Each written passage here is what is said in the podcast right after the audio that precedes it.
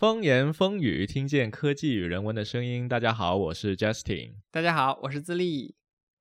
之前有一期这个科技快乐星球，我们在准备新闻话题的时候啊，其实还蛮多可聊的东西的嘛。啊，当然就当时没有选，有一条新闻没有选，就是那个苹果的 iOS 呃十五。其实它在我记得在 WWDC 的时候，它宣布过这个功能。啊，呃，其实也不止一嘴，还是放了一个很大的 PPT 的，就是这个数字遗产功能。然后在 iOS 这个十五点二上线了这个功能，终于啊，你可以选择一个继承人。现在目前来讲，就是你选择一个这个指定的联系人，iCloud Contact，就然后你可以把这个人指定为你这个数字遗产的继承人啊。这个人会在你的身后去处理这个数字遗产的问题啊。其实我们刚才已经聊了半个小时这个事情了，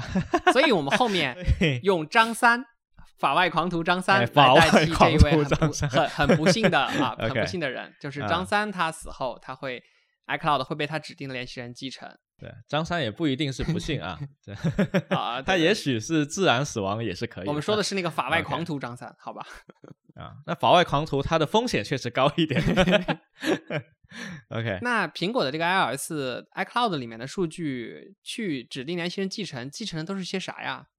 当然有讲嘛。我猜啊，其实 iPhone 自己的所有的这些数据，我们会放在 iCloud 上面的数据，包括你的所有的 App。你的呃照片，这个是苹果自家的数据，然后你所有苹果的 Keychain 里的东西，Keychain 就是那个加密的那个东西，包括我们所有网站的密码，如果你使用的是这个苹果的这个密码保管器的话，以及我们所有安装在苹果系统里面并且使用了 iCloud 功能的那些 App，它们存储的一些关键数据也会在 iCloud 上面。然后还有我们现在最近不是都换成这个 iCloud Drive 了吗？嗯，就可以用它来当做网盘啊，我可以在网盘上面去啊放各种各样的文件啊，这些应该都属于是这个 iCloud。里的内容啊，那你这么一说的话，张三在整个苹果手机或者苹果生态里面使用过的所有的东西所产生的这些数据也好、资产也好、记录也好，都会被他所指定的人在他死后去继承了，对吧？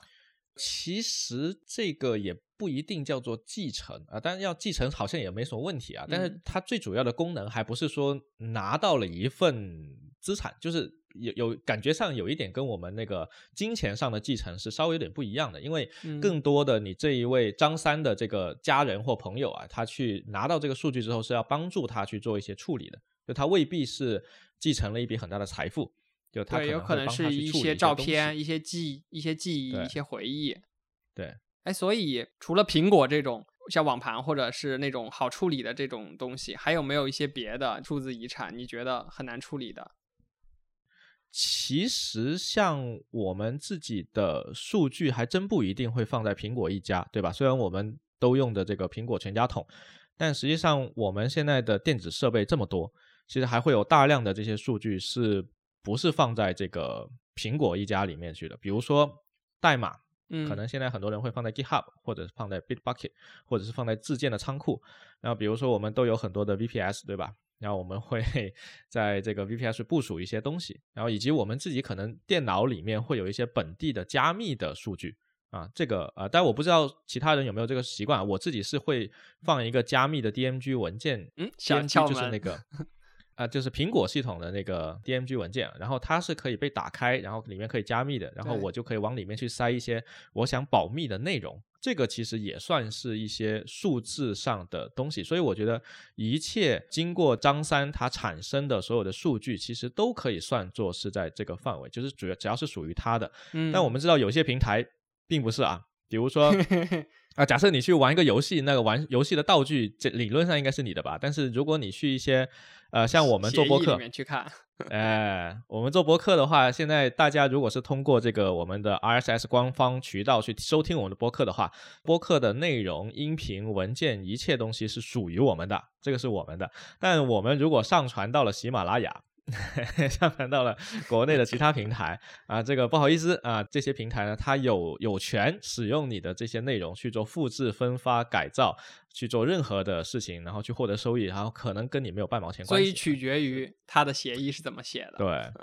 没错，没错。所以在不同的平台可能会有不同的这个协议的写法，那就那种几万字的那种东西也没人看，对吧？所以现在这个数字遗产的处理，其实啊，我为了这期节目专门去查了一下，呃，我国有没有什么相关的法律，就浅浅的查了一下，有一个东西叫民法典，它在二零二零年的时候是有一个草案，说关于数字资产，呃，叫什么虚拟货币等相关的东西是可以被纳入这个继承法里面去继承的，但是它在关于这个网络资产这一块，它没有去展开去讲，于是就会诞生很多的问题，就比如说。呃，很多人会问你的 QQ 号是网络资产吗？你的魔兽 世界账号是网络资产吗？你的传奇里的屠龙刀它是网络资产吗？那么在张三死后，这些东西会不会得到很好的继承？其实现在的这个法律上可能没有很明确的一个规定啊，所以就会变成一个很模糊的处理方式。那我觉得他怎么样处理，对于张三本身来说是足够好的，对张三的家人来说是足够好的，我觉得可以讨论一下。嗯，确实啊。所以，到底是什么是数字遗产呢？你觉得？我觉得刚才我们提到的所有的这些东西都应该算啊。但是，因为如果说它涉及到相关的法律规定的话，那这个事情就会变得很复杂。就像张三这个法外狂徒啊，他到底算不算犯犯罪，也需要罗翔老师 才有办法 去去定个罪。超纲了，所以，所以像我们去定。究竟是啊，法律意义上哪些东西属于数字遗产？我觉得这个就是有点太难。就甚至我们这个播客啊，传到某些平台之后，到底还是不是我们的播客？这个我其实也讲不清。确实，我只能说，像我们的官方网站 host 的这些内容，妥妥的肯定是我们的。那像播客的这个节目的话，它应该也是属于数字遗产的一部分，对吧？啊，虽然我们这个播客做的也不大，然后呃，听众就是呃。这个措辞一定要小心。虽然我们这个播客其实并不并不出名啊，就是我们做的玩的，但是不排除有一些比较大的这个播客节目，它其实他们其实会有比较好的这个经济收益。那无论是从经济价值来说，还是说它的影响力的方面来讲，它也是一种资产，它无疑是一种资产，所以是必须要得到一个非常妥善的一个处理的。那你觉得呢？我觉得我一直很纠结的点就在于资产和带有隐私属性的资产是应该剥离开的。我觉得，不知道你有没有印象，之前有一部番剧叫什么《从零开始的异世界什么生活》吧？它的第一幕就是男主在现实生活中被车撞了，撞倒的死前的最后一秒，他去告诉他的朋友说：“把我的电脑扔进浴缸里，把它消灭掉。”所以你看这个人啊，这个不是张三的这个男主的这个人。他选择的对他的数字资产也好，数字隐私也好的处理方式是抹掉，很果断的抹掉。那我觉得这里面可以分成两种，一种就是我刚才觉得广义上所有的呃由张三这个人产生的数据，应该都算是数字遗产的一部分。但是你刚才如果说提到资产的话，那这个数据它也许带有一定的，比如说金融上的、经济上的价值。啊，那它可以算是一个资产。比如说你在币圈有一个币，然后这个币是可以换得呃现实世界中对等的货币的，就某个国家的通用货币的话，那它算是有一种经济价值。那又比如说，呃，张三他可能生前他除了是个法外狂徒啊，他可能还写自传是吧？然后他写的自传写的还特别好，哎，然后 然后他就在某某网站上面写了个几百万字的长文吧，还不管了，就是这个很多人看啊。这个东西呢，假设他还有一部新的没发表，那这个东西它具有一定的经济价值，那这个也许可以算在资产里面，对吧？但是假设它没有没有价值呢，那它假设他写的是日记呢，或者是哎，对吧？一些。很私密的东西呢，但哪怕它是一个日记啊，你看我们今天这个世界，假设大家对张三这个法外狂徒特别感兴趣的话，就他有一定的名气，那其实哪怕是他 创建于一九七九年的某个文件，大家都会感兴趣，是吧？这个事情就很很难说得通了。所以我觉得，就广义上来讲，呃，我们也许。并没有必要去分清它到底有没有经济上的价值，因为很可能对于更多的人来讲，通用意义上的人来讲，更多的是我怎么想去处理我的数据。对吧？就张三，也许他并不有名，他甚至都不是一个法外狂徒，他就是一个很普通的人。嗯，但是他产生的这些数据，他希望张三在他呃死后能够有一个非常妥善的处理，包括你说的像那个呃二次元里的那位 亲啊，他想要把他电脑销毁啊，张三可能也会有他想销毁的数据，张三也会有他生前没有完成的一些东西想要怎么样的，那这些我觉得都属于是他可以处理的数字遗产的范围，他不一定非得要有经济效益啊，这个是我的理解啊，我不知道你怎么看啊。我其实持一个不同的观点，我觉得就是这个东西是不是隐私，其实要取决于当事人本身张三他来定义。那么在张三生前的时候，他没有做一个很好的定义，他突然间就暴毙了啊！张三死掉了，他死掉了之后，他所没有去处理的带有个人倾向的那些东西，我通通认为是个人隐私。就是我有一个默认处理法，我觉得这就首先默认为隐私，不属于资产。然后资产是什么呢？资产是可以剥离出来的那一部分。举一个例子啊，啊，张三他的音乐会员是资产。但他的音乐歌单是隐私，我觉得需要被继承的应该是他的会员，而不是他的账号。我持这样一个观点。我刚想到一个点啊，它也许不是那么的，就是你说资产和这个隐私是可以分离的，但他们其实中间是有交集的，你知道吗？对，就是它可以有很难处理，就在这个交集的这个位置上很难处理。假假设张三他生前有一笔来路不明的这个 某某某协议上的这个资金啊，然后他可以换成一个法币，就换成一个通用货币。那这种情况下，他这笔来路不明的这个资金。它属于是隐私的部分呢，还是属于资产的部分呢？啊，这个很难分，对吧？所以我觉得陷入这个细节，我们这个就没办法录下去了，可能要把罗翔老师请过来。罗翔老师也未必可以 给我们一个很好的答案，毕竟这是啊，对对吧？虚拟财产。对，但是无论如何啊，我们只是非常浅的提到了，就是数字、数据、资产有没有经济价值，有没呃有没有隐私相关的。呃，假设这个张三他在出门遇到这个事故之前。他没有很妥善的去通过某一些方式去呃准备好未来这个东西要怎么处理的话，那势必在他出了事故之后，留给那些他身边的家人也好、朋友也好，就是会去很难去处理这个问题，对吧？所以我们反过来看，苹果的这种处理方式未尝不是一种比较保底的方案，就是让张三自己指定一个人，就是你如果不指定，那么就进入很普通的处理方式了，就是没处理。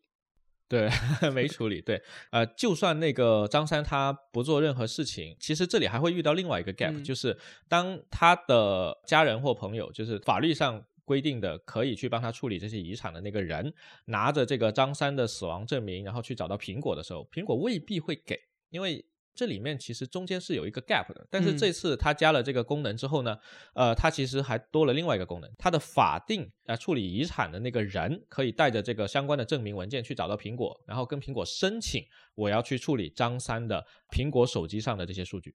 啊，这个是它它出的另外一个功能，一方面张三可以选一个人，呃，另一方面是这个人可以去选张三，啊，我觉得这个是非常好的啊，苹果平台至少是给了这么一个选项啊，可以让这个处理人去处理这些事情。确实，确实啊，其实这个事情也不是一个很新鲜的事情了。早在二零一七年的五月，暴雪就率先提供了这样一个叫账户继承的功能。然后当时也是有一个很感人的故事，就是一个小男孩，他想要去看他父亲以前的世界是什么样的。然后呢，嗯，他就拿着那个呃，像死亡证明、继承人的身份证，当然没有遗嘱，然后去求助暴雪，说能把他父亲的账号继承给他。然后当时也得到了很多网友的声援，最后暴雪也是做了这样一件事情，算是开了一个先河吧。然后后面很多的，包括呃国内的也有像快手这样的平台，它去做了一个悼念的这样的一个功能，是在清明节上的，也是在今年的时候。然后他们也是在更多的去关注到这种数字的遗产也好，数字的资产也好的一个处理方式。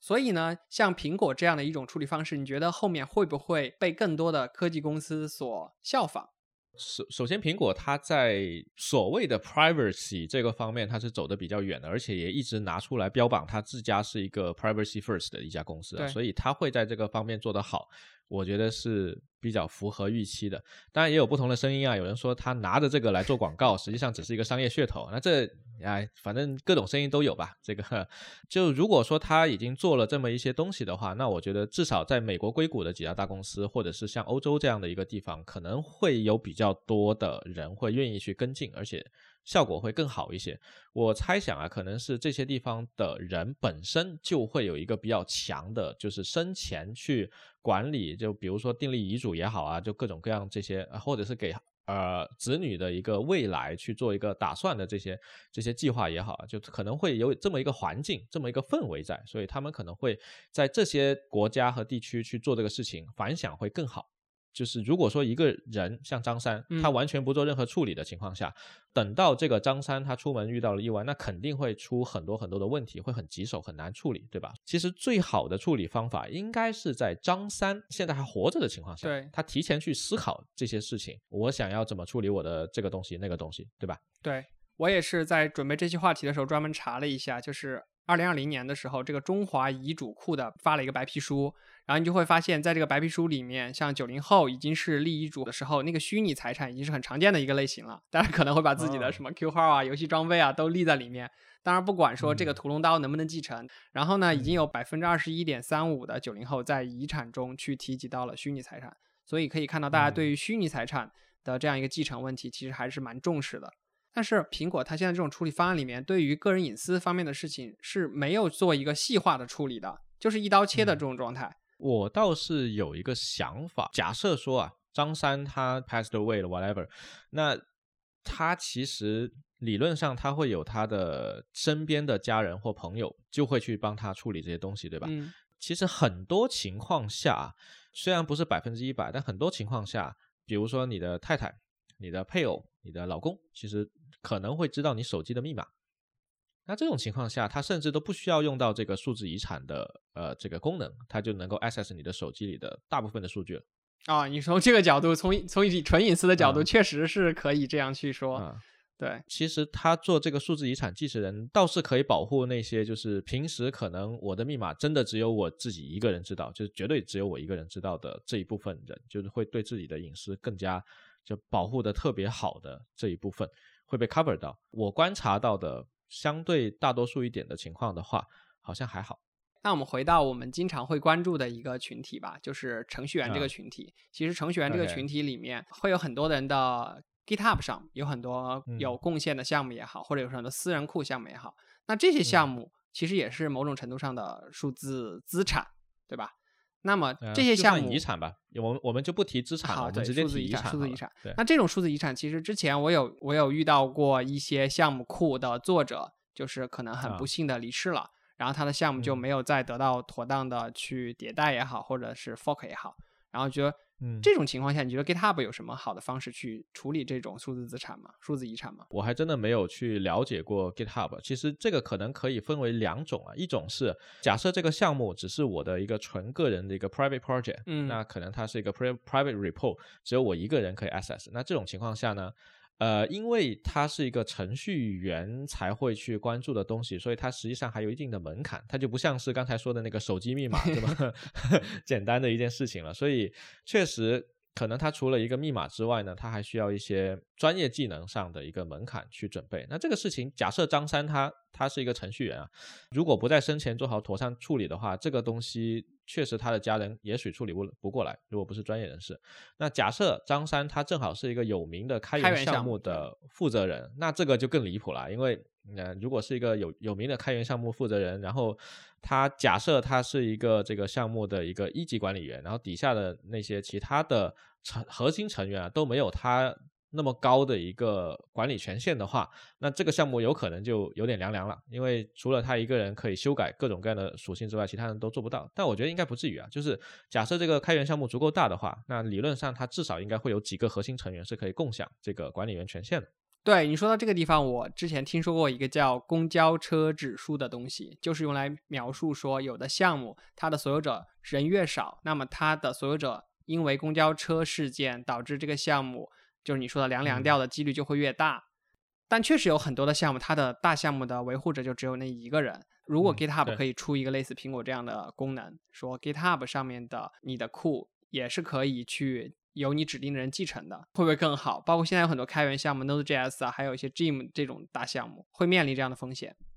其实我觉得还好哎，虽然我自己没有去参与过大型开源项目的这个维护啊，但是像你说的这种只有一个人的项目的话，其实一般情况下，它开出去的东西和他自己 private report 里的东西不会差的特别的多啊，嗯除非他攒了一大波的更新，准备过了几个月再再一股脑发出去，但一般这个 update 应该是理论上它会在不同的 branch 去去 update 的，所以我觉得应该还好，不会不会说因为这个人他突然离世，所以 GitHub 这个项目就没有得到一个就来自他的那一部分的贡献了。因为一个好的开源项目，它不应该是说这个主理人消失了之后，这个项目就直接 GG 了。应该是说这个人他虽然是一个灵魂人物，但是我依然有更多的核心的贡献者可以去跑。那假设这个项目本来就是这个这个灵魂人物，只有他才能够去带领这个团队一直滚下去的话，那这个灵魂人物有一天他宣布我不维护这个开源项目了，那不也一样 GG 吗？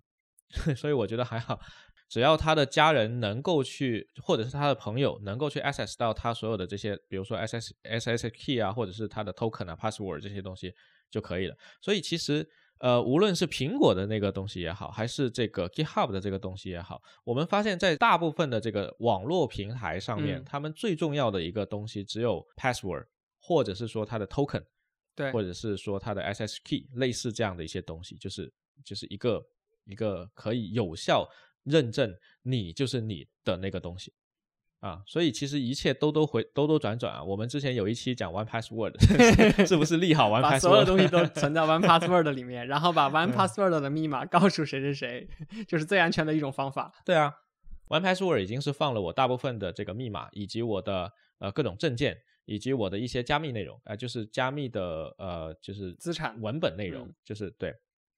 那这些内容呢，全部都放在 One Password 里面的话，假设呃我要去立一个这个遗嘱，那我就可以把 One Password 的密码写进去，那对吧？以后这个好简单的遗嘱叫 One Word 啊，当然不可能啊，当然不可能，就是因为密码其实它是其中很大的一部分，我可以说是很大的一部分，但它不会是全部。那假设说呃张三他的家人在张三死后拿到了这个 One Password 的密码，然后拿到了他的 GitHub 的这个权限，他就可以去。进入 GitHub 的所有的 project，然后如果说他这个家人或者他的朋友能够去呃呃怎么讲，就社区过来要说我要继续维护，能不能把账号给我？其实家人是可以去处置账号不可以给啊，账号肯定是不可以给的，但是他帮可以帮忙去用这个账号去做一些事情，给他建个密码 啊，就还有其他所有的这些平台啊，包括你的各种各样的平台，其实都可以这样做，你的游戏也是可以这样做的，对吧？哎，你说到这个，让我想到了《黑镜》在第二季第一集的时候的一个桥段，就是一个账号在那个主人翁出车祸死后，然后发了一条消息，然后就说，呃，hello，然后对面就说啊，是你是这是死后的张三，类似这样，这种一个账号的延续，一个账号它本身的影响力，其实也是数字遗产的一部分嘛。嗯，张三死后，他的这个账号继续活跃这件事情。你怎么看？你能接受吗？呃，这个还得看张三他运营的到底是一个什么类型的账号。比如说张三他如果在，比如说在微博，在其他的地方，他维护的是一个他个人属性的一个账号啊，非机构类型的，也非那种官方号、搞笑类型的那种大号。那当张三他呃去世了之后呢，他的家人就会去决定到底要不要在这个平台上面去。去发一条公告，就类似于泼告，告诉所有他认识他的人说啊，这这位张三他已经去世了。那这是一种处理方式啊。那这种情况下，你肯定不会把这个个人账号再继续经营下去了。这个经营下去也蛮诡异的嘛，这样看起来是吧？对 啊。那但假设说这个张三他维护的不是一个个人属性的号，比如说他是一个专门发搞笑视频的号，或者是他专门是发一个呃机构的号，就比如说张三他是一个非常就是没有明显个人 IP 的，对吧？啊。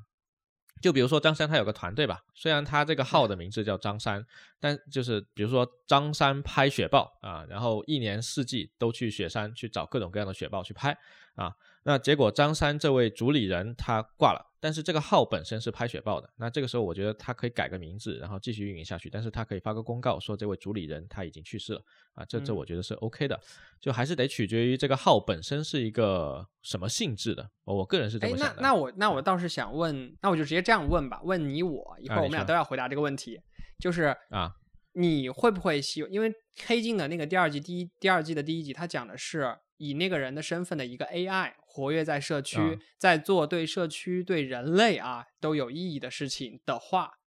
在这种建立在这种基础上，因为当时我看到东方卫视好像有一个节目主持人有聊过这样一个话题，就是最近他们做了一个虚拟主播，长得跟他是一样的，然后就问他，你愿不愿意在你死后，这个虚拟的主持人还能代替你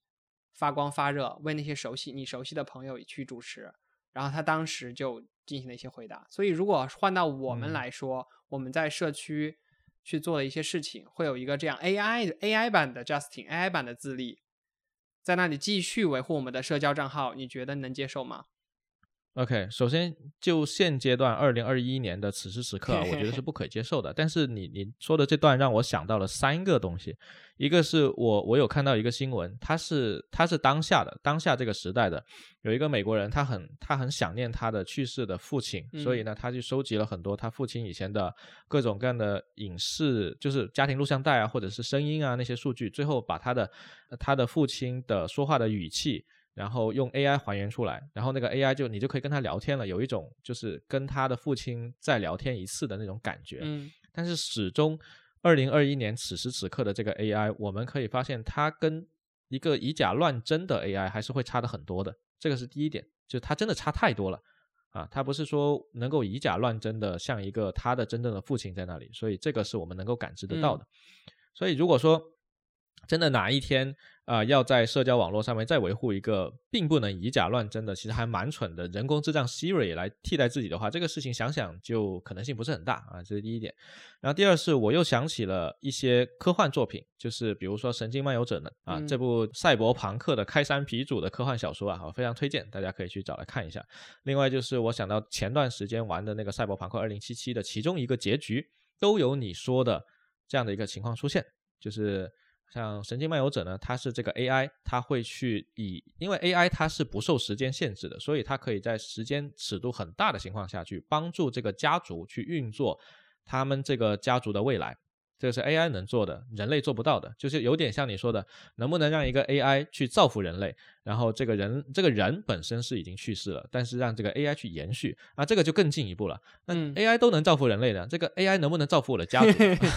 让这个 AI 代替这个人活下去？这个 AI 是不受时空限制的，所以它可以去让他的家族在接下来几百年里面都活得很好啊，这个是 AI 的一个作用。然后还有就是像那个另外的一种成。呃，赛博朋克的那个结局是那个老人家，那个日本荒坂企业的那个荒坂老头，他已经生病了啊，风烛残年。他希望延续他的野心，所以他在生前就训练了一个荒坂的一个 AI，然后让这个 AI 去呃代替这个已经死掉了，因为因病死掉的这个老年 AI 去继续维持他这家公司的运转。其实，呃，都不算是一个非常好的结局，因为人类。我感觉这里面就触及到一个非常大的一个议题，包括你刚才说《黑镜》，其实它也算是一个科幻的作品嘛，对吧？嗯，就是人类碳基生命和这个硅基生命的未来，到底是不是在一个斗争之中 去？它到底是一种一种辅助呢？是我们相伴相生呢？还是说碳基生命就是要跟硅基生命去对立、去去干架呢？啊，我觉得这些其实都算是一个未来的议题啊，就是放在此时此刻讨论数字遗产，我觉得还为时过早。就可以不用去触及这么遥远的一个东西了啊！我我是这么想的。对，那我们回到就数字遗产，刚才我们已经定性了数字遗产是大概什么样的一个范围，我们了解是什么样的东西。你觉得比较好的处理方式是什么呢？就当下我们很具参考价值的话，你会怎么去处理你的数字遗产？呃，就好像我前段时间，不，不是前段时间，我最近一直在。反正因为各种各样的原因吧，一直在在想，呃，投资的或者是说理财这个东西到底应该是怎么学起，所以我参考了且慢也好啊，张小雨啊、梦岩他们的一些啊推荐的一些东西，然后其中有一项非常重要的就是保险保障，然后也有一个我我还蛮蛮经常读的一个在德国的程序员小哥叫野谈钱啊，江湖人称野大啊，他写的东西蛮有意思的，他里面就提到他跟他的太太现在其实已经立了遗嘱。然后会定期的去更新这个遗嘱，然后每人一份遗嘱这样子。我觉得这个这种就是放长了呃目光去看、去计划的这个能力，在以前的我其实是不太具备的。我可以这么说，我记得啊，就是在可能在去年或前年吧，就是这个呃迷底科技的六一啊，之前来过我们节目的啊，六一曾经在推特上面问过大家会做多长时间的计划。半年，我不知道你做不做计划啊？你会做半年、一年的计划吗？会会会，我我计划一般就是半年、一年。哇塞，那那你还挺厉害的。但我当时看到这个问题的时候，我的回答是我从来不做计划，因为我也 我计划我三年五年 前，对对对，三年五年前我不知道人会在哪里，所以三年五年后我也不知道我人会在哪里。我觉得我做了计划也意义不大。但是今年其实我一反常态啊，因为我我在想各种各样的东西，包括。去学习那个梦岩他们写的那些东西之后，我发现其实投资这个事情，它是需要把时间拉长了才能够看到效果的。那包括这个数字遗产这个事情，它其实也是，它属于是你人生后几十年才有可能就大概率啊会用到的一个东西，而不是说你今天立了遗嘱，明天就用到。那啊，你又不是张三，对吧？你又不是法外狂徒，关键是你不是法外狂徒，所以其实这个事情就会被很多人给呃忽视掉，莫名其妙的就给忽视了。因为人类对这个时间的感知真的是非常非常弱的。如果你跟他说这个东西我明天就要就要的话，你会觉得啊，明天哇好快好快。那你跟他说我下个礼拜要，他会觉得哎下个礼拜哎有一个礼拜时间呢，对吧？如果你跟他说下个月，他会觉得我靠下个月啊一个月好像很长。下个周实际上如果你真的去掰下来。一天、一个礼拜、一个月，其实都没有多长的，对吧？其实人类对这个越长时间的尺度的感知就越不敏感。所以，嗯，回到我们刚才说这个数字遗产的这个事情来啊，就是呃，参考这个野谈前他们做的这个遗嘱的这个设定，我觉得遗嘱这个做法真的是非常好的。因为最近我也在这个考虑一些，对吧？啊，对。遗遗嘱本呃遗嘱本身也是你的这个资产的一部分，对对对对对，就是因因为传统的这个遗嘱其实讲的就是啊你去世了之后你的所有的呃有经济价值的资产呃但是数字遗产就确实是会有很不一样，对吧？对啊，一些账号、一些一些游戏里的比较值钱的装备、一些虚拟的货币等等。对传统的房子啊、车子这种东西，我们听说还是比较多。呃，会通过这些方式去做一个继承，但是好像我硬盘里的这些数据，对吧？我的手机的密码你知道，那你拿了我的手机啊，这种事情好像界限就比较的模糊，没有那么清晰，对吧？啊，甚至有一些人可能，比如说他可能财产会比较富有，比如说他已经是啊大好好几亿、好几十个亿、上百个亿的人了，那他可能希望自己呃死亡了之后呢，有一部分财产是要捐出去的。像我们之前看那个美剧还是英剧啊，《Knives Out》利剑。出鞘那个电影还蛮好看的，他们就是一堆人在那里争着 要遗产嘛，就最后那个遗嘱，结果最后就发给了那个最近零零七的那个性感女神啊 啊！你知道零零七你看了没？最近这期没看啊，应该去看啊。其实你冲着那个巴西女神出来那十几分钟看就可以了，其他可以不看。就是他继承的吗？啊，对。所以我觉得遗产遗嘱会是一个非常好的一个继承方式，只是我自己也没有立过遗嘱啊，你有立过吗？没有哎，啊，但是我我一直有个问题啊，就是遗嘱它是基于说法律保护，法律对遗嘱的有效性是可以怎么怎么样，但是遗嘱里面数字遗产那一趴下面的东西会生效吗？你觉得？就比如说张三他要把他的比如网易云音乐的账号说啊，这个东西指定其实是来继承。但是在现存的这块，当然这法律这块我们并不是很了解啊。但是我们从互联网从业者的角度来讲，你觉得他能得到妥善的处理吗？我觉得这里面有两两种不同的，一种就是我们刚才说的，你只要拿到了账号和密码，还有他的手机能用的手机，那基本上你能登录他的号，你就能用他的号的这一种这种问题不大。问题不大。但第二种是在国内大部分的这种要评论的平台都要实名啊，你要绑银行卡。你要实名，那这一种呢？因为这个这个人就张三这个人本身已经死亡了，所以在法律上这个人应该说已经不存在了。那他的实名之后，如何去把这个实名换成另外一个人啊？这个可能就会有一些问题。确实，对。那这里我猜啊，呃，估计还是只能找客服了。目前应该是只能找人工去处理。好像我们也没有见到过在国内的一些。啊，至少主流的那些 App 里面好像也没有说能够自助去说我要啊换一个实名的这种状况，没有吧？没有没有，我觉得实名退榜这件事情应该是很少发生的，可能就是你说你说的找客服找到之后，看能不能把账号的某一些内容转移出来，或者是下载下来等等。呃，我觉得如果说这个人他立了遗嘱，然后又有也死亡证明的话，理论上他可以人工的去协助去帮忙把这个东西给通过某种方式去转移，但是这个过程会比较比较复杂。假设这个张三啊，他生前是一个 呃在各个平台都留下了实名的，然后又留下了大把遗产，然后他要把这些账号全部都交给这些人的话，哇，那这个处理起来就很痛苦了。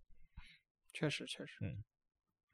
虽然虽然苹果它是没有这个像国内的实名的这种东西的啊，但假设说国内因为有实名这个东西，然后啊又有一定的门槛的话，那我觉得如果反而国内的 App 会更更需要数字遗产继承人这个东西啊？你觉得是不是？是的，我就是我就在想，就是如果我们两个人自己去啊立遗嘱，因为你刚才说，其实现在很多年轻人嘛，嗯包括呃九零后的调查数据也出来了，就是有百分之二十三的人其实已经在立遗嗯嘱了，并且遗嘱中有提到嗯这个、呃虚拟资产这一块儿、数字遗产这块儿的东嗯西。那我们在嗯去立的时候，我们在有一些社区，像 GitHub，具体一点就 GitHub 的，你觉得应嗯该怎么？你你会怎么样去立啊？你会给项目找一个就是啊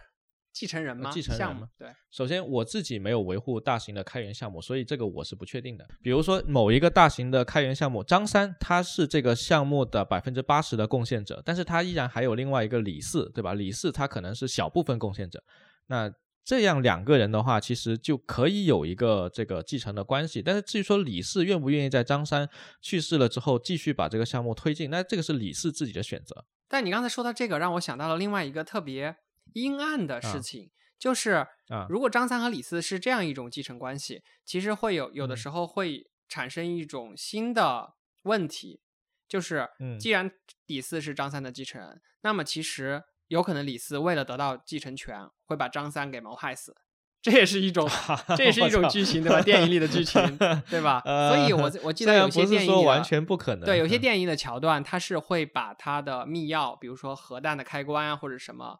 分配到不同的三四个人的手中，这样就不存在啊说你要 你为了拿到那把钥匙，你就谋害那个嗯人，你只能说为了拿到这把钥匙，你要谋害四五个人，对吧？你嗯记得很多的那个电影里都有这个桥段。呃，你你这个嗯说的挺好的，所以我我觉得我觉得更像小说，好吧？呃，所以你现在想回 苹果的那个指定、嗯指定呃那个继承人的那种方式，我觉得并非适合所有可能带有资产属性的那种立立遗嘱的方式，反而就是生前遗嘱可能要默默无闻的去把它立了，你不能大张旗鼓的说啊什么什么东西归什么什么所有，然后别人就说既然搞不定你，那就 Q 掉你，然后去搞定你继承的那个人，说不定就搞定了。是不是脑洞有点大？啊，你你这个是是，我不排除就是世界上这么多人，也许真的会有一两个项目 是这种情况啊，但我觉得概率应该还是蛮低的。有这么大经济效益的，应该就是类似于像 Linux 这么样的一种大型开源项目了。但是我觉得其实数字遗产里面还远不只是像这样的一些内容，对吧？其实还是会有一些呃很多其他的东西。但我觉得呃，如果是呃，密码能够 access 的地方，那 One Password 其实可以帮助我们去解决啊、或者类似 One Password 的这种类型的项目，可以帮助我们解决呃很多的这种类型的东西。但往往还有一些别的东西呢。假设有一个艺术家，他是一个 NFT 艺术家，然后他自己去啊，不过你如果是一个 NFT 作品的话，你早就已经公开了，你不可能对啊，你有区块链的保障，我觉得安全更多。呃对，但假设他不是一个 NFT 艺术家，他是一个数字艺术家，然后他在自己的硬盘上面放了好多的这些画啊，那就有可能，对吧？嗯，啊，只有云端的才能算数。其实我觉得这些都好说哦，具体下来就是我们日常能遇到的这些数字遗产里面、数字资产里面的东西，其实有很多我觉得处理嗯方式并不好。我就举一个嗯很具体的例子，嗯音乐的 VIP，比如说张啊三他音乐的 VIP 续费了五十年，第一年就没有就已经无法再享用了。那他的家人嗯想要继承他的这个 VIP，、难道只能通过密码吗？就你刚说的 One Password 来继承吗？那嗯，通过 One Password 继承的问题不就出现了吗？可以看到他的歌单，歌单是个人隐私啊，他并不希嗯望被继承这个个人隐私。就是如果张三还活着，嗯你去问他，去采访他，你希不希望你的音乐平台账号被你的家人或者你的谁谁谁去继承？他说我不希望，对吧？他就嗯很明确的告诉你我不希望。那这个时候，你嗯因为这个账号里面存在一些呃 VIP 这样的东西啊，五十年的会员还是蛮值钱的，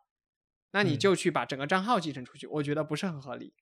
所以要我嗯来作为那个平台去设计一个这种继承的方式的话，我会觉得五十年的 VIP，你出具他的死亡证明，我们可以把它转移给你指定的账号，而不是把账号密嗯码给你。你觉得这样会不会更合理呢？呃，这个当然是，不过你举的这个例子呢，它其实呃，可能就是感受上没有那么强烈的拒绝，就是因为一般来讲，这个歌单不会有特别出格的嗯歌单，所以一般来讲，他也不会说特别抗拒自己的歌单被人发现。但是有另外一种情况，假设张三呃他写日记，然后写的还是特别阴暗的日记，因为我们知道心理分析上面有一种做法是要呃要打开你自己，然后去进入你自己内心的地下室，然后去嗯。找到你地下室中的地下室中的地下室，这么层一层层的去挖到最阴暗的那个东西出来，这样你才有可能去全面了解你自己是一个什么样的人嘛。嗯。那假设张三他做了这么一件事情，然后他把它保存在了他的硬盘里面，那这个东西我们刚才说了，就是只要是它产生的数据，理论上都应该属于它的数字遗产。对但他也许并不希望除了他以外的其他人，啊，或者是他的心理咨询师，呃，去发现他这个治疗过程中使用的这个工具当，然去发现这个人的最黑暗的那一面。那这种东西怎么去处理呢？我刚才在想的是这个。那假设在呃电脑和网络这么发达的时代以前，人们是怎么处理的呢？人们啊，把日记本烧掉嘛？把电脑扔进浴缸里。我操，就是呃，不过如果说张三他是出了出出出了门之后遇到公交车呃去世的，那确实他也来不及把日记本烧掉，对吧？对那好像这种问题应该说一直以来就没有一个特别好的处理方法。但我觉得至少应该打不开。我觉得就至少一平台不应该写入。你刚才说的那个是本地的硬盘，我当嗯然没有办法，就取啊决于、呃张三的家人的处理态度了。但是作为一个平台方，嗯。我觉得平台至少应该保留一个底线，就是我五十年的会员我也不给你了，对吧？就回到我嗯。刚才那个 case 上，对，如果说把它给放到一个更轻量级的，就是你说的那个音乐 VIP，嗯，虽然说音乐上的歌单现在大部分都是公开的嘛，然后也不至于会有什么特别黑暗的东西。我举另外一个具体嗯的例子吧，他的魔兽世界的账号价值连城，而他账号里面跟他的那些网友们的聊天属于极度的个人嗯隐私，对吧？那嗯应不应该把账号给掉呢？还是说把应该把这个账号先做一个脱敏处理，把隐私先去掉，然后再给到他？因为你既然要继承的是资产，我觉得有很多嗯隐私相关的东西是继承我觉得这个就是就是两个不同的东西了，嗯。因为刚才我说的那个情况，它也许是存在于这个张三他本人的硬盘，然后家人和他其实你可以认为是两方啊两方，但是你说的是中间还有一个平台方，所以这个是一个三方关系，那其实这个关系就很微妙了，就是有一个张三，有一个某平台，还有一个他的家人，对吧？对，那三方的话，这个处理确实就挺难搞。但我相信啊，在这个平台的那几万字的这个 声明协议里面，也许会有类似的内容。就当这个人啊、他本身是这个知识产权的所有人，但是这个这个人他如果说已经去世了，那在法律上他就不再享有这个知识产权的这个这个这个咋了？或者是或又或者是这个人他一旦在这个平台发布了内容或购买了内容，或者是他注册了这个号，那这个号就啊他同意了这个协议，那他就相当于合法授权了这个号归平台所有，平台可以这么做，所以就取决于平啊台的协议到程度，写到什么什么样没。错，没错。这也是为什么之前有有一年那个 Dropbox 它那个协议被人爆出来说里面所有的文件归 Dropbox 所有，然后大家就 炸了。这就是作死吗。对啊，就是平台方他可以去这么处理嘛。假设说我协议里面写的就是你注册的号，你就是合法，就是借给你用，但是号是我们平台的，那平台就完全去可以可以去跟他的家人说，号不是你的，是我们平台的啊，就他就规避了这个责任嘛，就完全看他协议怎么写。好，那所以到最后，我们两个主播从我们自己，我们前面一直在说张三啊，那我就说回我们自己，这个事情也没有什么好避嗯讳的。那我们嗯应该用什么样的方式去立这样的遗嘱？包括遗嘱里面数字遗产的部分呢？你会觉得会好一些？啊、一种方法就是像我刚才说的，把所有的东西都放进 One Password 里面。我不知道这样呃是否可行啊？就是呃在 One Password 里面去建一个 Secret Note，然后这个 Secret Note 里面去指定呃更加详细的东西，然后你可以定期去更新那个 Secret Note，然后你的 One Password 的那个那个 Master Password 你就放进那个遗产遗嘱里面去，然后去在遗嘱里面指定有一个人拿着你的这个密码去 access 你的 One Password，然后他就可以去获取你大部分的在这个呃就是你所呃你的数字数字遗产了。对对，而且我我我不太确定，当一个人他死亡了之后，这些平台会会不会立马做处理？我我想象是不太可能的。嗯，因为这个人他他哪怕重病了，或者是在在病院呃病院里面开了一个死亡证明，这个数字平台他也不会立马知道呀，所以他不可能说帮你去注销你的账户。所以这些人他拿到了这个密码之后，他就可以去登录这个账户去做这个这个人他生前能做的所有的事情，那这个应该是没问题的，对吧？假设你的某个账户里面有一些资产，那它可以转移出来，那其实也是可以的。嗯，确实。哎，你刚提到了这个账户的事情，那你会想要注销它吗？就当当我嗯们不能再去活跃在那些账号的体系里面嗯去的时候，我们是希望这个账号长存、冻结还是注销呢？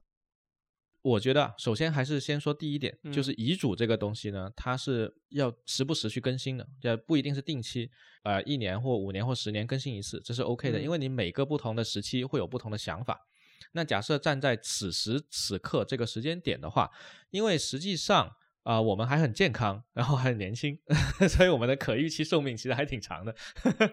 所以在这种情况下呢，我觉得是没有必要注销，就放着就好了。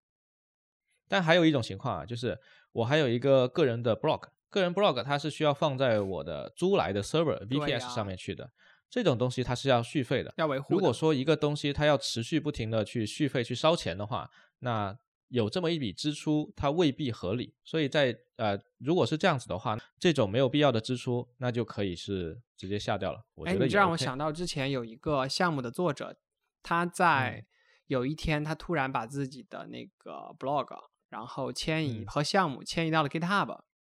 然后嗯。没过多久嘛，就发了普告，然后大家就很啊惋惜，就过去呃嗯。去缅怀他，然后就说哦，原来嗯。他老早就有这种备案，就是因为他想到了嗯。他后面没有办法再去维护这样的项目和 blog，所以他把它转到了 GitHub。所以当时那个作者他他有一句话打动了我，他说 GitHub 是他最认可的一个有可能嗯。未来会发展为数字公募的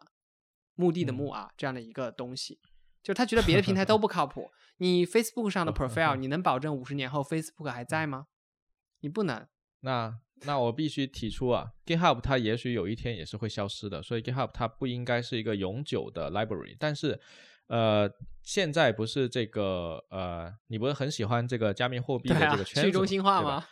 去中心化的这个私有网络，它是有可能长存的。就按理论上，从嗯技术原理上来讲，只要它的节点就是足够普及的话，那是它是有可能会长存的。所以我觉得未来真的要搞一个公募的话，可能得用这种去中心化的技术才比较靠谱。把公募建在比特币交易记录的 Note 上面。什么东西？其为什么实你刚是比特币啊？就是类似区块链的记录上面，刚只是开玩笑。当然，你刚刚说到 GitHub 这块儿对，其实 GitHub 我刚才他提到的就是关于去中心化这块东西，因为它实际上开源的项目，它的整个库都是暴露在外的，你可以有各种其他第三方去 fork 它，去把它下到他们自己的平台上去，所以理论上那上面的项目很难丢失，对吧？你跟别的平台比，跟 Twitter 比，跟 Facebook 比，GitHub 都要更稳固一点。当然，以后我还是觉得应该像往去中心化的这些区块链上面去发展，去做一个呃什么遗嘱库啊。我觉得遗嘱库就应该立在这种上面，不可被篡改，嗯而不是立在一些中心化的遗嘱库上，对吧？嗯，你你知道那个《三体》的话，他们最后不是要放一个二向箔，就是把所有的三维世界变成二 向世界嘛？对，整个然后地球都没有发生这件事情之前，不是地球快毁灭了嘛？所以呢，他们把所有的地球文明压缩成了一个东西，然后这个东西放在一个数字图书馆里面去，所以嗯跟这个东西我觉得是有异曲同工之妙的。但是我觉得，呃，其实也没有太必要，就是把自己看得那么的看得那么的需要去永久保存，因为真正的经典它是会被留存下来的。如果你不是经典，那再过一百年你也不是经典啊，我是这么想。对，GitHub 已经把真他们认为真正的经典永远的留在了 北极的北极星计划里面啊，拿啊硬盘的方式、磁盘的方式啊，存在了那个嗯冰窟里面，可能也是为了预防就是很多自然灾害可能难以避免的，给人类在的嗯宝贵智慧再留一些火种吧。其实跟《三体》里面那个嗯很像。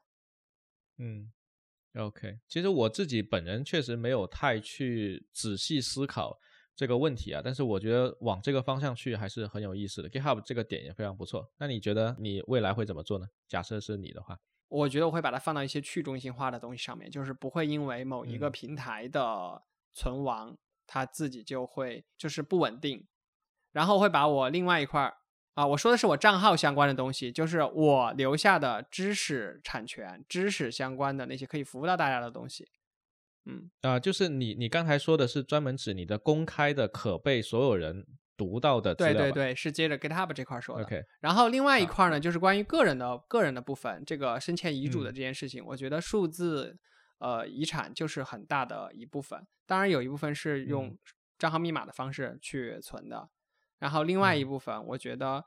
我可能想要它注销掉，我可能不觉得说。在我们有生之年能发展出那种能模拟我的一个 AI 的那种方式。当然，如果到了我们九十岁的时候，发现 AI 就是可以代替我继续活跃在社区，那个时候我可能就是虚拟出一个 AI 来啊，继续活跃。嗯，哎，我有个问题啊，嗯就是你说你要注销掉，你是说你现在假设你现在就去设想这个事情，你现在就想要它设注销掉吗？不是啊，我是说有一些账号非公开的那些账号，就是它本来也不会被某些人，呃，也不会被你的家人去继承的那些东西。啊，就比如说、呃嗯没有价没有价值的邮箱账号，有就你的邮箱账号还有什么用吗？后面没有什么用了，那为什么不注销掉呢？那放着好像也没问题啊，为什么要注销掉呢？就放着，关重点是放着也没有用啊。那重点是注销了也没有用啊，我的意思是没有必要多这一步，啊就可注销可不注销，我是这么想的。我是从还是从平台那个角度出现的，我是觉得平台对于一个平台来而言，它应该提供嗯这样的功能，才算对我个人的一个尊重，对我个人隐私的一个叫什么来尊重吧，我觉得是这样。啊，我我可不可以理解为就是呃，邮箱也好，或其他平台也好，当当有一个人持着这个张三的死亡证明和相关的遗嘱去找到这个平台的时候，平台可以直接提供一个能力，就是由这个人去帮他把这个账号给注销掉。嗯，那你可不可以由这个人帮他把账号恢复掉呢？或者帮账号转移恢复掉呢？就是你既然说这个人可以嗯去把他的账号注销掉，嗯那他可不可以恢复掉，嗯或者是转移呢？呃，因为注销的话，这里面关于隐私的这个涉及就非常的简单了，因为注销你什么都看不到。嗯，对吧？但是如果一旦转移，一旦能看了，那这个是就涉及到一个他到底算不算这个张三想给这个人看？对啊，所以我刚才就就说，你放出去的这个权限叫由第三方的人来注销的这个权限，啊、就有一点啊。越权了。我觉得它本身，它应该是由这个、这个当事人在生前的时候就立好说啊，就比如现在我作为一个产品经理啊，我觉得嗯。我做不用产品经理，我作为一个用户，我觉得平台应该出这样嗯一。个功能，叫大嗯打勾，就是如嗯。果我能证明我死了，那嗯。么我的账号就注销。这里有一个很搞笑的事情，就是我要证明我死嗯。了这件事情，就跟我要证明我爸是我爸一样，很离谱。对啊，啊，那你说的跟我说的是一毛一样的呀。嗯因为张三他已经死了，他没有办法拿着自己的死亡证明去找平台，只能是其他人去拿着张三的死亡证明那问题来了，，我们有没有办法证明自己死了呢？呃，当张三还活着的时候，张三就没有办法证明自己死了，除非张三事先呃知道自己自己要死了，然后张三事先做了一个什么定时器之类的东西去，通定时器。其实是一啊种方式，就是你可以按时去刷新，比如说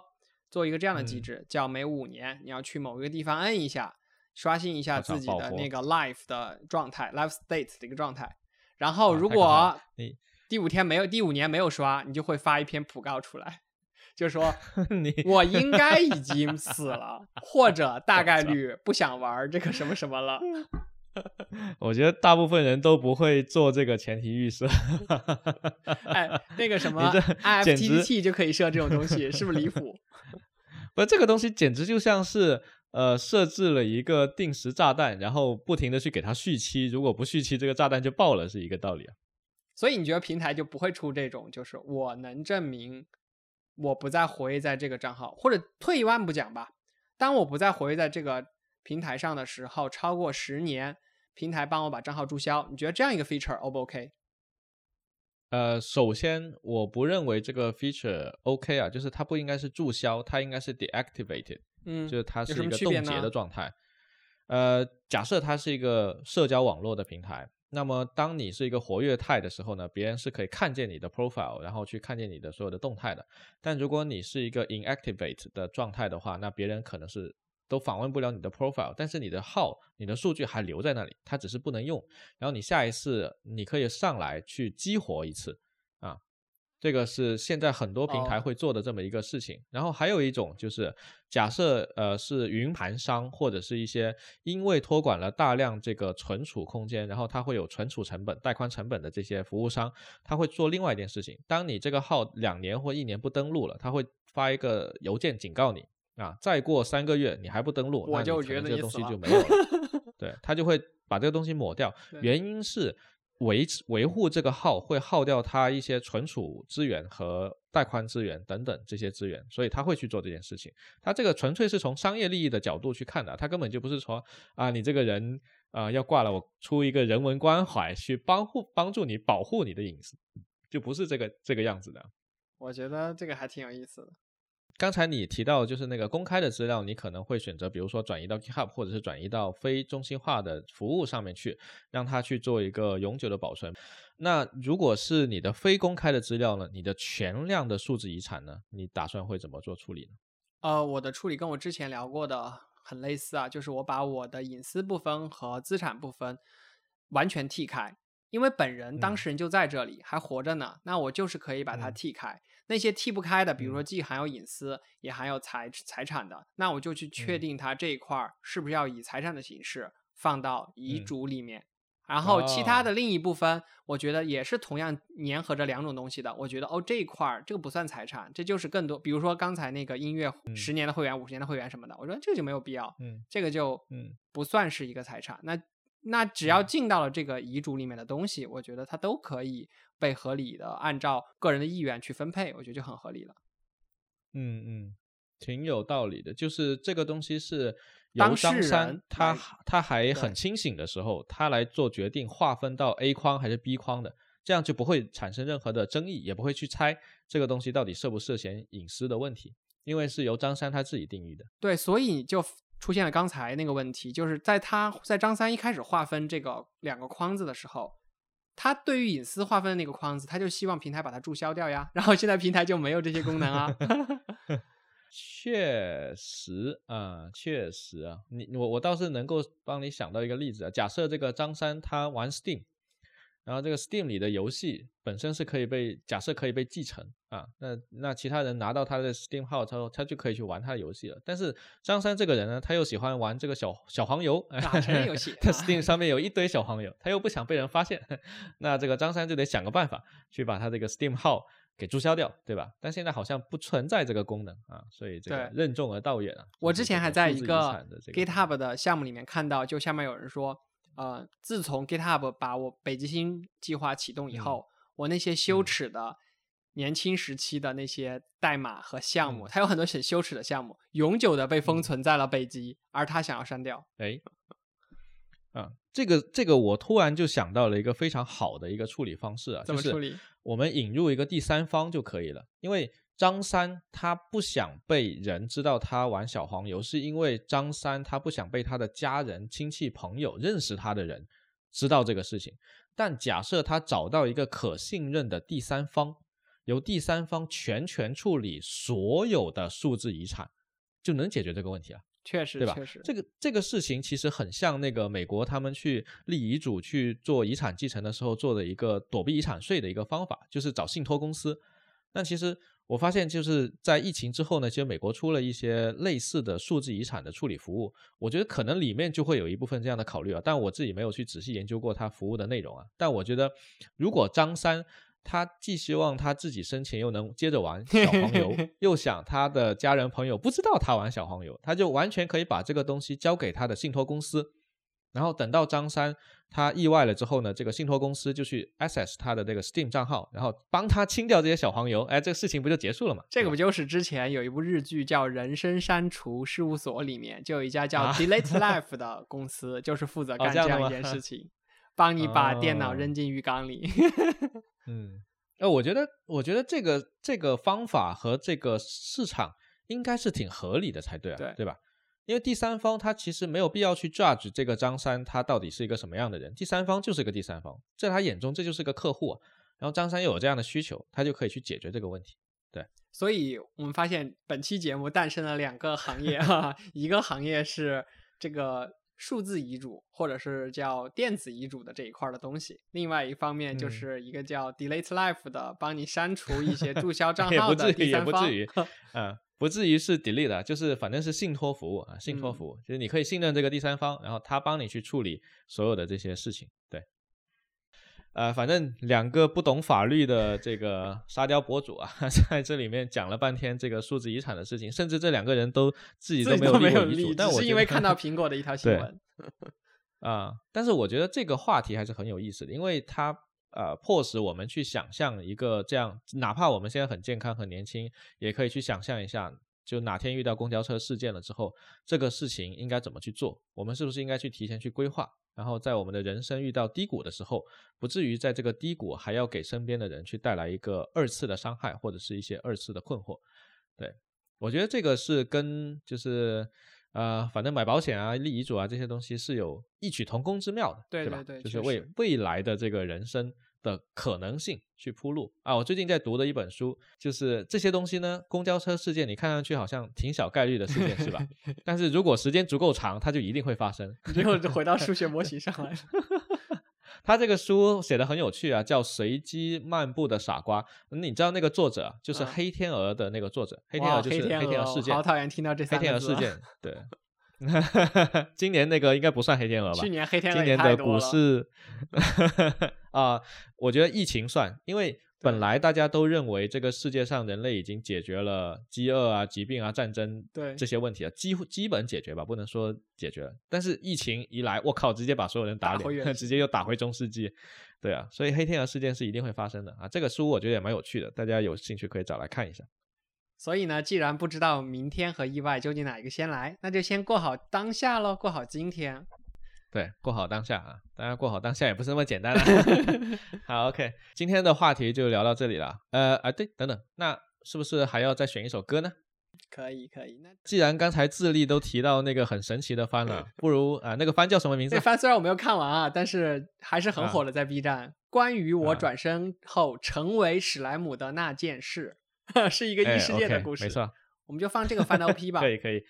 好，我们就直接把这个番的 OP 啊进一下啊，结束我们今天的节目。好，如果你喜欢我们的节目的话呢，请不要忘了点赞、转发、收藏，一键三连。然后我们下期节目再见，好吧，拜拜。拜拜。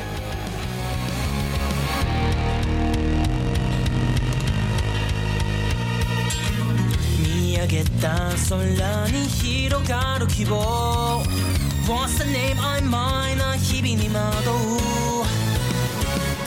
立ちすくむような遥かな夢も絶望も食らい尽くして願いの形刻む今後へもっともっと強く Fly